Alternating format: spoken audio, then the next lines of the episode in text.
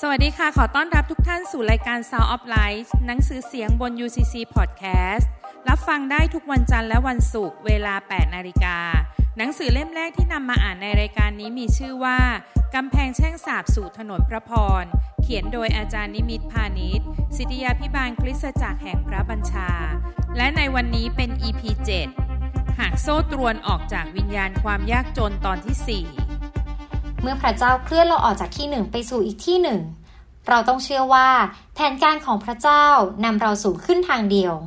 แผนการของพระเจ้ามีเพื่อสวัสดิภาพ ไม่ใช่เพื่อทุกขภาพ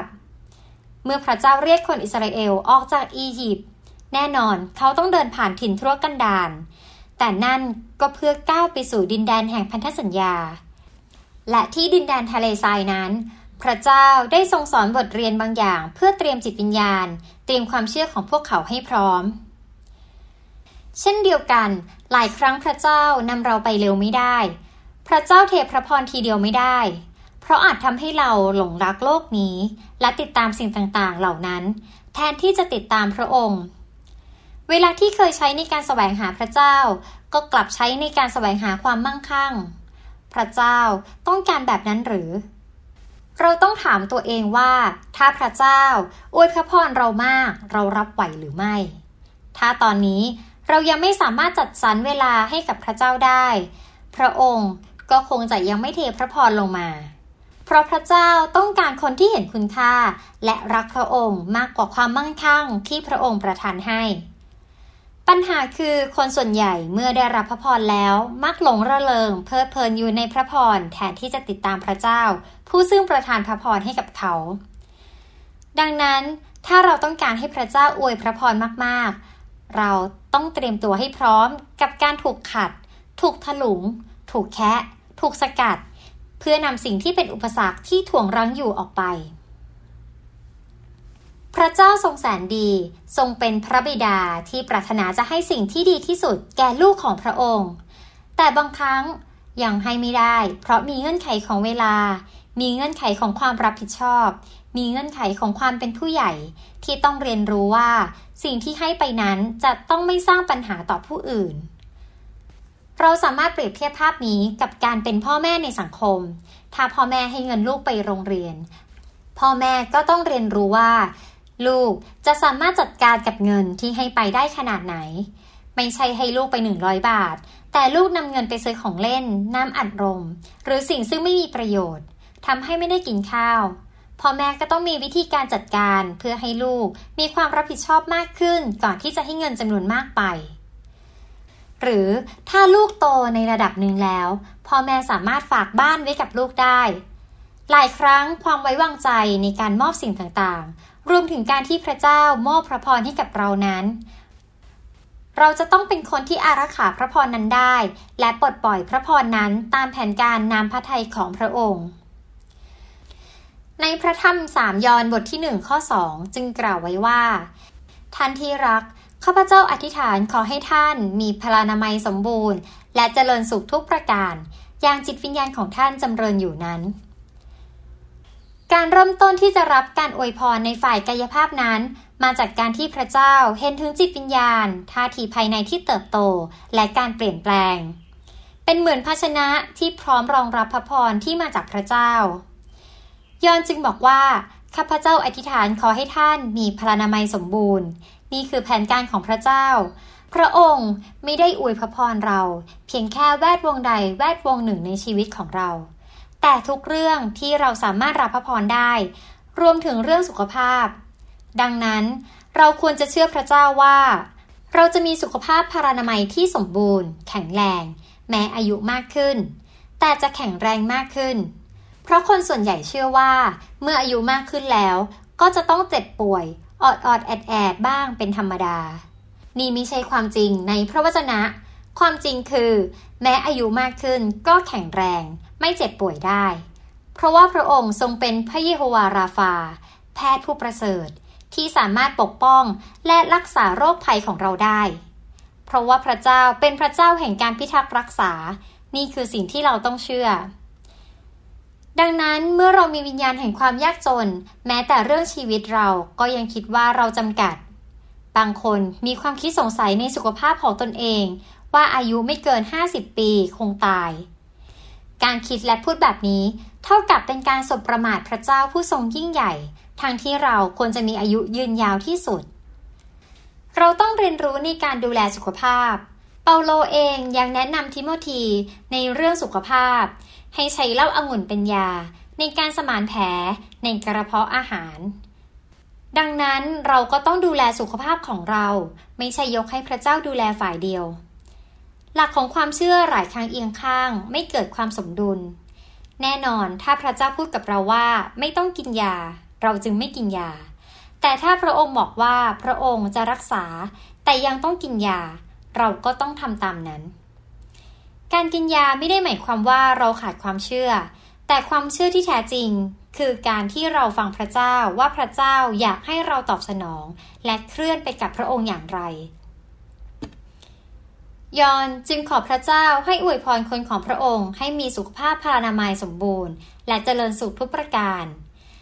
คำว่าเจริญสุขทุกประการ หมายถึง หน้าที่การงาน อาชีพ การเรียน การศึกษา และทุกเรื่องในชีวิต ที่เราสามารถรับการอวยพรจากพระเจ้าได้ เราไม่เชื่อหรือว่า เราจะฉลาดขึ้นเมื่อเรามาหาพระเจ้า ผู้ทรงเป็นอัจฉริยะ ผู้ทรงสร้างและเป็นเจ้าของโลกนี้ นี่คือปัญญาและความเข้าใจที่พระเจ้าให้กับเรา และสิ่งเหล่านี้เป็นมรดกฝ่ายวิญญาณ เราได้รับอะไรมา เราก็จะส่งต่อไป โรคภัยไข้เจ็บก็เช่นกัน ถ้าพ่อแม่เป็นเบาหวานก็จะส่งต่อสิ่งนี้ไปให้กับลูกหลาน เราจึงต้องตัดสิ่งนี้ออกจากชีวิตของเรา โดยพระนามและพระโลหิตของพระเยซูคริสต์หากเราเผชิญความยากจน หรือความล้มละลายอยู่ตลอดเวลา เราอาจต้องมาพิจารณา เพราะมีหลายเรื่องที่สามารถส่งต่อมาจากบรรพบุรุษสู่ลูกหลาน เราจึงต้องย้อนกลับไปดูเพื่อจะรู้ และสามารถทำลายวงจรของคำแช่งสาปที่เกิดขึ้น เมื่อวงจรของคำแช่งสาปหรือวิญญาณอะไรก็ตาม ที่ไม่ได้มาจากพระเจ้าถูกกำจัดออกไป พระพรหลั่งไหลมาดังนั้นเราต้องมองให้ออกว่ามีอะไรที่พัวพันมาจากบรรพบุรุษ มีหลักการมากมายที่สะท้อนมาจากหลักการพระคัมภีร์ เช่น เรื่องบุตรหัวปีที่รับมรดก มารจึงต้องจัดการบุตรหัวปี เราจึงเห็นว่าส่วนใหญ่ลูกที่เสียชีวิตมักเป็นบุตรหัวปี โดยเฉพาะบุตรหัวปีที่เป็นผู้ชาย เพราะบุตรหัวปีเป็นของพระเจ้า มารจึงต้องการจัดการ เพราะมารมาเพื่อลักฆ่าและทำลาย แต่พระเจ้านำมาซึ่งพระพรและความเจริญสุขทุกประการ เราต้องเชื่อพระเจ้าตั้งแต่บัดนี้เป็นต้นไปว่า การอวยพรในทุกด้านในชีวิตของเราจะเพิ่มพูนขึ้น ขอพระเจ้าให้ปีนี้แตกต่างออกจากปีที่ผ่านมา เราจะรับการอวยพรที่สูงขึ้น มากกว่าปีที่แล้ว พระเจ้าต้องการอวยพร แต่จิตวิญญาณความยากจนต้องการขัดความพระพรของพระเจ้า มันจึงเป็นอุปสรรคที่ต่อสู้กัน เหมือนเนื้อหนังกับพระวิญญาณต่อสู้กัน พระพรกับความยากจนก็ต้องต่อสู้กัน มันไม่ยอมไปไหนง่าย ๆ เพราะมันยึดพื้นที่ครอบครองมานาน และฝังความคิดเหตุผลจอมปลอมไว้มากมาย เราจะรู้ได้อย่างไรว่าคนได้รับการปลดปล่อยจากวิญญาณความยากจน ก็เมื่อเขาเริ่มหยิบยื่นให้ออกไปท่าทีจะเป็นตัวตรวจสอบว่าเรามีวิญญาณแห่งความยากจนหรือไม่ เมื่อไหร่ก็ตามที่เราคิดหน้าคิดหลัง คิดแล้วคิดอีก คิดก่อนที่จะหยิบยื่นให้คนอื่น นี่คือสิ่งที่ดึงรั้ง พระคัมภีร์บอกว่า จงให้ในสิ่งที่คิดหมายไว้ในใจ ไม่ใช่ให้ด้วยความฝืนใจ ไม่ใช่ให้ด้วยความเสียดาย แต่พระเจ้า รักคนที่ให้ด้วยใจยินดี 2 โครินบทที่ 9 ข้อที่ 7 ดังนั้นเมื่อเราสูญเสียในสิ่งที่เรามี เราจะไม่หยิบยื่นให้ใครง่าย ๆ เราสามารถเห็นสิ่งนี้ในพระธรรมมัทธิวบทที่ 25 เราเห็นถึงสิ่งที่เขาได้รับ 5ตาลัน2ตาลันและ 1ตาลัน คนที่ได้รับ 5ตาลันและ 2ตาลัน ก็นำเงินนั้นไปใช้ให้เกิดผลเพิ่มพูนขึ้น แต่คนที่ 3 เขามีวิญญาณแห่งความยากจน จึงขุดดินฝังเงินไว้อย่างหนาแน่น วิญญาณแห่งความยากจนทำให้ไม่กล้าหยิบยื่น ไม่กล้าเสี่ยงออกไป เพราะคิดว่าถ้าหมดแล้วจะทำอย่างไร รจะรับผิดชอบ จึงเป็นเรื่องที่ยากมากที่คนมีวิญญาณนี้จะให้ออกไป วิญญาณของความยากจนไม่ได้จำกัดอยู่เพียงแค่เรื่องของทรัพย์สินเงินทองเท่านั้น แม้แต่เรื่องของการหยิบยื่นถ้อยคำการหยิบยื่นความรัก และการหยิบยื่นคำชม หรือการหยิบยื่นมิตรภาพให้กับคนรอบข้าง ก็ยังเป็นเรื่องยากสำหรับคนเหล่านี้ ใครก็ตามที่ยิ้มให้คนไม่เป็น ก็อาจเป็นเพราะเขามีวิญญาณแห่งความยากจน แม้แต่รอยยิ้มยังให้คนอื่นไม่ได้ เดินผ่านใครก็ทำหน้าบึ้งตึงตลอด ไม่เคยทักทายใคร เราต้องตระหนักว่าคนที่อยู่ภายใต้วิญญาณความยากจน เขาจะมีความรู้สึกว่า เขาไม่มี เขาจึงให้ไม่ได้ เขาต้องยึดสิ่งเหล่านั้นไว้เป็นความมั่นคงแทนพระเจ้า บางคนยึดตำแหน่งเป็นความมั่นคง สูญเสียตำแหน่งไม่ได้ บางคนยึดหน้าตา บางคนยึดศักดิ์ศรี อะไรก็ตามที่คิดว่าเป็นความมั่นคง และเรากอดเอาไว้ ห้ามมาแตะส่วนนี้ นั่นคืออิทธิพลของวิญญาณความยากจน คนเหล่านี้จะไม่เคยรู้สึกเพียงพอกับความสำเร็จ ไม่เพียงพอกับทุกสิ่ง และไม่มีอะไรที่จะเติมเต็มเขาให้รู้สึกเพียงพอได้เลย เขาจะมีแต่คำบ่นและการเปรียบเทียบเสมอ เช่น คิดว่าพระเจ้าทำไมอวยพรแค่นี้ทำไมพักร้อนได้เพียงแค่ห้าวัน ทั้งที่อยากได้สิบวัน เขาไม่เคยพึงพอใจในความรักที่ได้รับ เขารู้สึกขาดแคลน รู้สึกว่าต้องเรียกร้อง เมื่อเขามีเพื่อนก็เหมือนไม่มี ความรู้สึกขาดแคลนเหล่านี้ทำให้เกิดความกลัวทำให้เขาฟังสิ่งที่มีค่าของเขา โดยที่คิดว่านั่นเป็นวิธีที่ปลอดภัยที่สุด และจะทำให้เขามีความสุขมากที่สุด คนเหล่านี้จึงมีโลกกระทัดมีความคิดของเขาว่า เราไม่ต้องช่วยใครก็ได้ เราไม่เดือดร้อน เราไม่ถวายก็ได้ เราจะได้มีเพียงพอสำหรับเดือนนี้ ความคิดของเขาไม่ต่างจากความคิดของหญิงไม้ก่อนที่จะถูกท้าทายใจ คนที่มีวิญญาณความยากจนจะคิดว่าการไม่สูญเสียอะไรคือชัยชนะ การไม่ล้มเหลวเลย คือความสำเร็จ นั่นคือความคิดของเขา วิญญาณแห่งความยากจน สามารถส่งผลต่อทุกระดับ ทั้งในระดับส่วนตัว ระดับครอบครัว ระดับชุมชน ระดับคิสจักร ระดับเมือง และแม้กระทั่งระดับประเทศ วิญญาณความยากจนจะแสดงออกผ่านการขอ แต่ไม่เคยให้ เพราะคิดว่าไม่มี มันจึงเป็นเหมือนคำสาปแช่งที่ปิดการเทลงมาของพระพรจากพระเจ้า เมื่อเรากลับไปดูท่าทีของคนรับใช้ของเศรษฐีสองคนแรกอีกครั้ง เราจะพบว่าเขาทั้งสองได้เพิ่มพูนสิ่งที่เขาได้รับมา เพิ่มพูนสิ่งที่เขามีให้รุ่งเรืองขึ้น เพราะเขามองทุกสิ่งที่เขามี การที่เราจะออกจากวิญญาณของความยากจน ต้องดูว่าวันนี้เรามีอะไร ไม่ใช่มองแบบเปรียบเทียบกับคนอื่น ว่ามีมากกว่าเราเท่าไหร่ วันนี้ไม่ว่าเราจะมีห้าตะลันสองตะลัน หรือมีเพียงหนึ่งตะลัน เราก็ต้องรับผิดชอบในสิ่งที่เราได้รับมา เมื่อเรามองอย่างนี้ เราจะกล้าหยิบยื่นให้ออกไป เพื่อพระสัญญาของพระเจ้าที่ยิ่งใหญ่กว่าจะเกิดขึ้น เราจะไม่สามารถทะลุทะลวงวิญญาณความยากจนได้ ถ้าเราไม่หยิบยื่นออกไปการถวายทรัพย์เป็นวิธีการหนึ่งที่จะปลดล็อกชีวิตของเราออกจากวิญญาณความยากจน เป็นการปลดล็อกที่ความคิด และท่าทีของเราที่เราจะถวายออกไปโดยการตัดสินใจ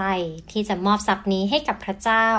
ให้กับคิสจักร ให้กับผู้รับใช้ด้วยความยินดี ทั้งหมดนี้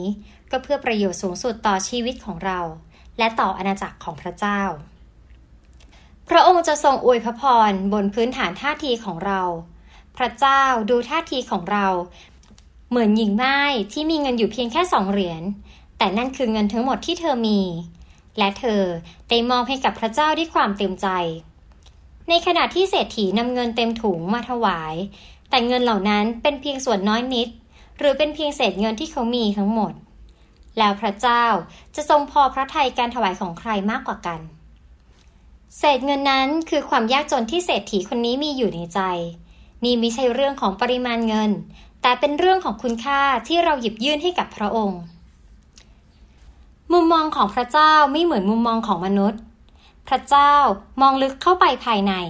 แต่มนุษย์มองเพียงแค่ภายนอก มนุษย์มองที่จำนวนเงิน แต่พระเจ้ามองที่ใจ บางครั้งเราคิดว่าเราถวายให้กับพระองค์1,000บาท มากกว่าอีกคนที่ถวายเพียง10บาท แต่10บาทจาก20บาทของเขาคือ50%ให้กับพระเจ้า แต่ถ้าเราถวาย1,000บาทจาก1ล้านบาท นั่นยังไม่ถึง 10ลดได้ซ้ำไป เราจึงต้องเข้าใจคณิตศาสตร์สวรรค์ เราต้องเข้าใจตรรกะของสวรรค์ เราจึงจะเดินในมิติของการทะลุทะลวง ในสิ่งที่เหนือธรรมชาติได้ เราต้องทะลุทะลวงในฝ่ายวิญญาณก่อน จึงจะทะลุทะลวงฝ่ายกายภาพได้ นี่จึงเป็นสิ่งสำคัญมาก เพราะเรื่องนี้เกี่ยวข้องกับมิติฝ่ายวิญญาณ เป็นเรื่องของวิญญาณระดับประเทศที่เกี่ยวข้องกับความยากจนด้วย พระเจ้าไม่เคยสอนให้คนของพระองค์ มีนิสัยชอบขอ ชอบยืม และกู้หนี้ยืมสิน แต่สอนให้เราเรียนรู้ในการหยิบยื่นออกไป และพระเจ้าก็จะเพิ่มพูนให้มีมากยิ่งขึ้น สิ่งที่น่าอัศจรรย์ในตอนนี้ก็คือ ความสำเร็จไม่ได้มาจากการที่เราทำตามสิ่งที่เราต้องการคิด แต่ความสำเร็จคือความมั่นใจในการที่เราได้เชื่อฟังพระเจ้า พระคัมภีร์บอกว่า ทุกคนจงให้ตามที่คิดหมายไว้ในใจ นั่นหมายถึงทุกคน แต่บางคนมักจะมีเหตุผลที่ไม่ถวายเสมอ นั่นคือคนที่มีวิญญาณของความยากจน ทุกคนมีเหตุผลทั้งสิ้น พระเจ้าสร้างเราให้มีเหตุผล แต่ต้องถามว่าเหตุผลนั้นสอดคล้องกับพระเจ้าหรือไม่ หรือเป็นเหตุผลความคิดจอมปลอมที่มานให้กับเรา เพราะในพระเจ้าไม่มีการสูญเสียสิ่งใดที่หยิบยื่นออกไป คนมากมายที่หยิบยื่นออกไปด้วยความเชื่อ เขาได้พบกับความสำเร็จ ดังนั้น สิ่งที่เราต้องเรียนรู้และเข้าใจก็คือ พระเจ้าต้องการเพิ่มพูนและทำให้ทุกส่วนในชีวิตของเรา ทั้งเรื่องของการเงิน ความสัมพันธ์ สติปัญญา และจิตวิญญาณรุ่งเรืองขึ้นน้ำพระทัยของพระเจ้าสำหรับเราคือ ความอุดมสมบูรณ์และการเพิ่มพูนขึ้น ในพระคัมภีร์เต็มไปด้วยพระสัญญาแห่งการเพิ่มพูน เต็มไปด้วยคำแนะนำในการดำเนินชีวิต เต็มไปด้วยหลักการที่สามารถนำไปใช้ให้เกิดความรุ่งเรืองและความสำเร็จในชีวิต พระคัมภีร์ไม่เคยบอกว่านามพระทัยของพระเจ้าสำหรับลูกของพระองค์ คือความล้มเหลว ความพ่ายแพ้ ความสิ้นหวัง ความตาย แต่นามพระทัยของพระเจ้าคือชีวิต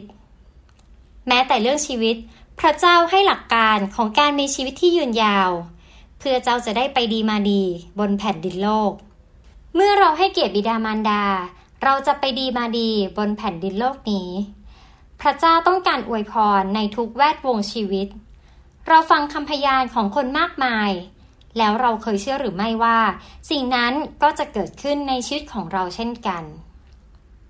วันนี้เราต้องเอาความจำกัดพระเจ้าออกไปจากชีวิตของเรา และขอให้พระเจ้า ผู้ไม่จำกัดทำงานผ่านชีวิตที่จำกัดของเรา ถ้าวันนี้การเงินของเราจำกัด แต่การเงินของพระเจ้าไม่จำกัด การเงินของโลกนี้ฝืดเคือง แต่การเงินสวรรค์ไม่ฝืดเคือง เราต้องเชื่อมต่อชีวิตของเรากับพระเจ้า เพื่อรับการสำแดงจากพระองค์ แล้วจึงเชื่อมต่อกับบริษัท องค์กรต่างๆ ในโลกนี้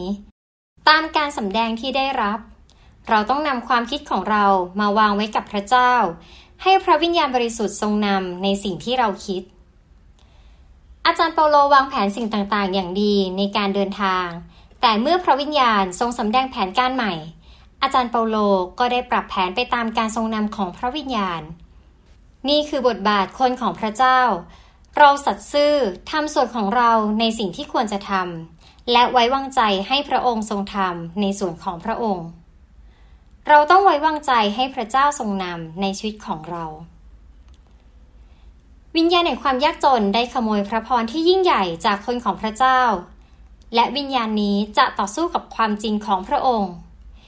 วิญญาณความยากจนทำให้คนรู้สึกขาดแคลน เพราะมันขโมยพระพรที่ยิ่งใหญ่ไป เมื่อพระพรถูกขโมยไป สิ่งที่เหลือก็คือสภาพความเป็นตัวตนของเรา เหลือแต่ความจำกัดในชีวิต เหลือแต่ความขาดแคลน เราก็เลยดำเนินในความขาดแคลน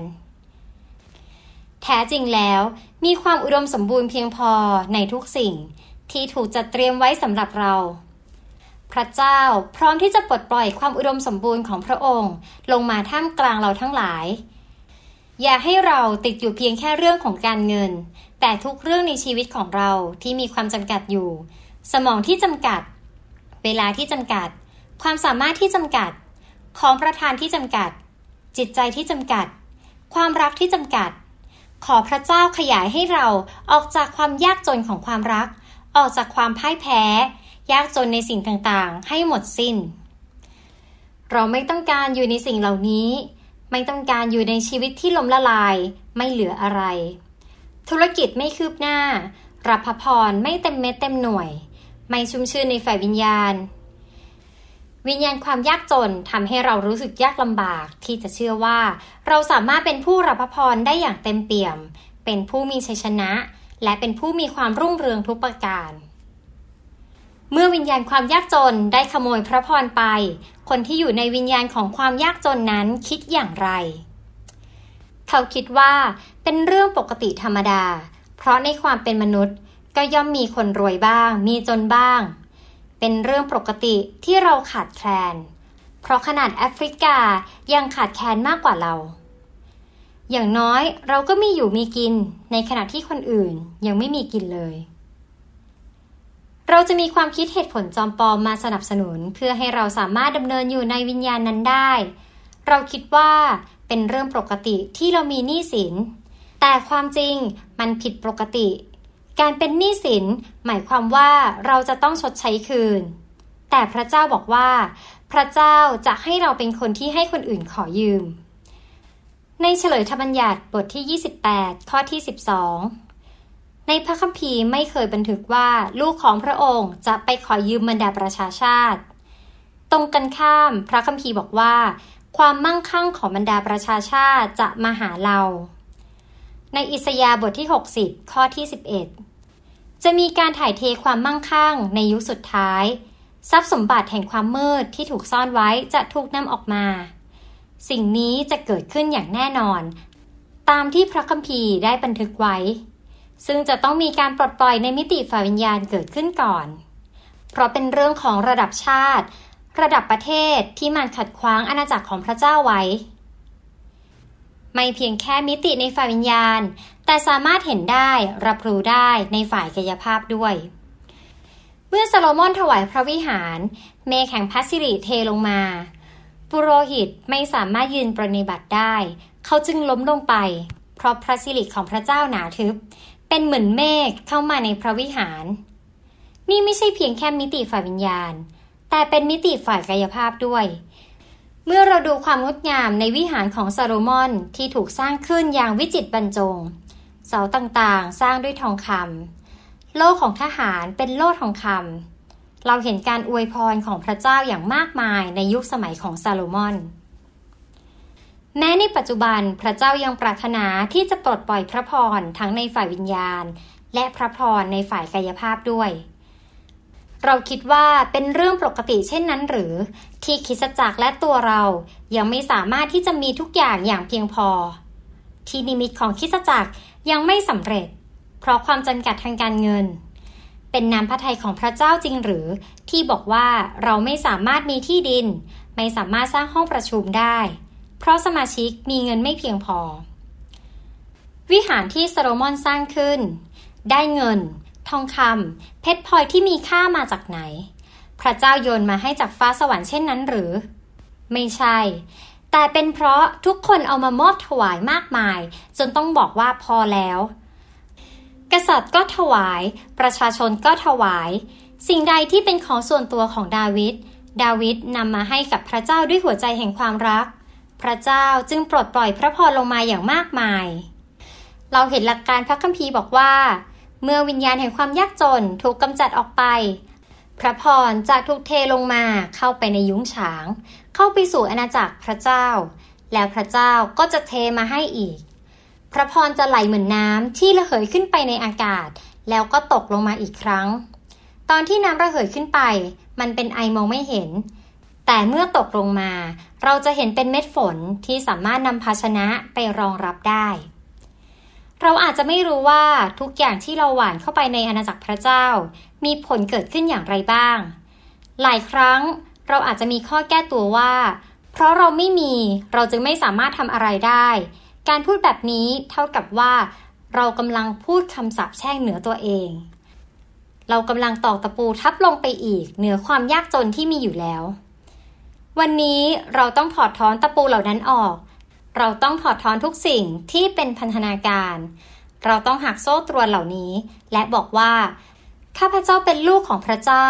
ทุกสิ่งที่เป็นของพระเจ้าก็เป็นของข้าพเจ้า ข้าพเจ้าพร้อมที่จะรับจากพระเจ้า ส่วนใดในชีวิตของข้าพเจ้าที่ยังไม่ถูกต้อง ขอพระองค์จัดการออกไป ข้าพเจ้าไม่อยากให้พระพรของข้าพเจ้ารั่วไหล EP 7 จบแล้วนะคะ วังเป็นอย่างยิ่งว่า ทุกท่านจะได้รับพระพรผ่านหนังสือเสียงกำแพงแช่งสาบสู่ถนนพระพร ติดตามรับฟังตอนต่อไป EP 8 หากโซ่ตรวนออกจากวิญญาณความยากจนตอนที่ 5 รับฟังได้ทุกวันจันทร์และวันศุกร์เวลา 8 นาฬิกา ทาง UCC Podcast ขอพระเจ้าอวยพระพรทุกท่านค่ะ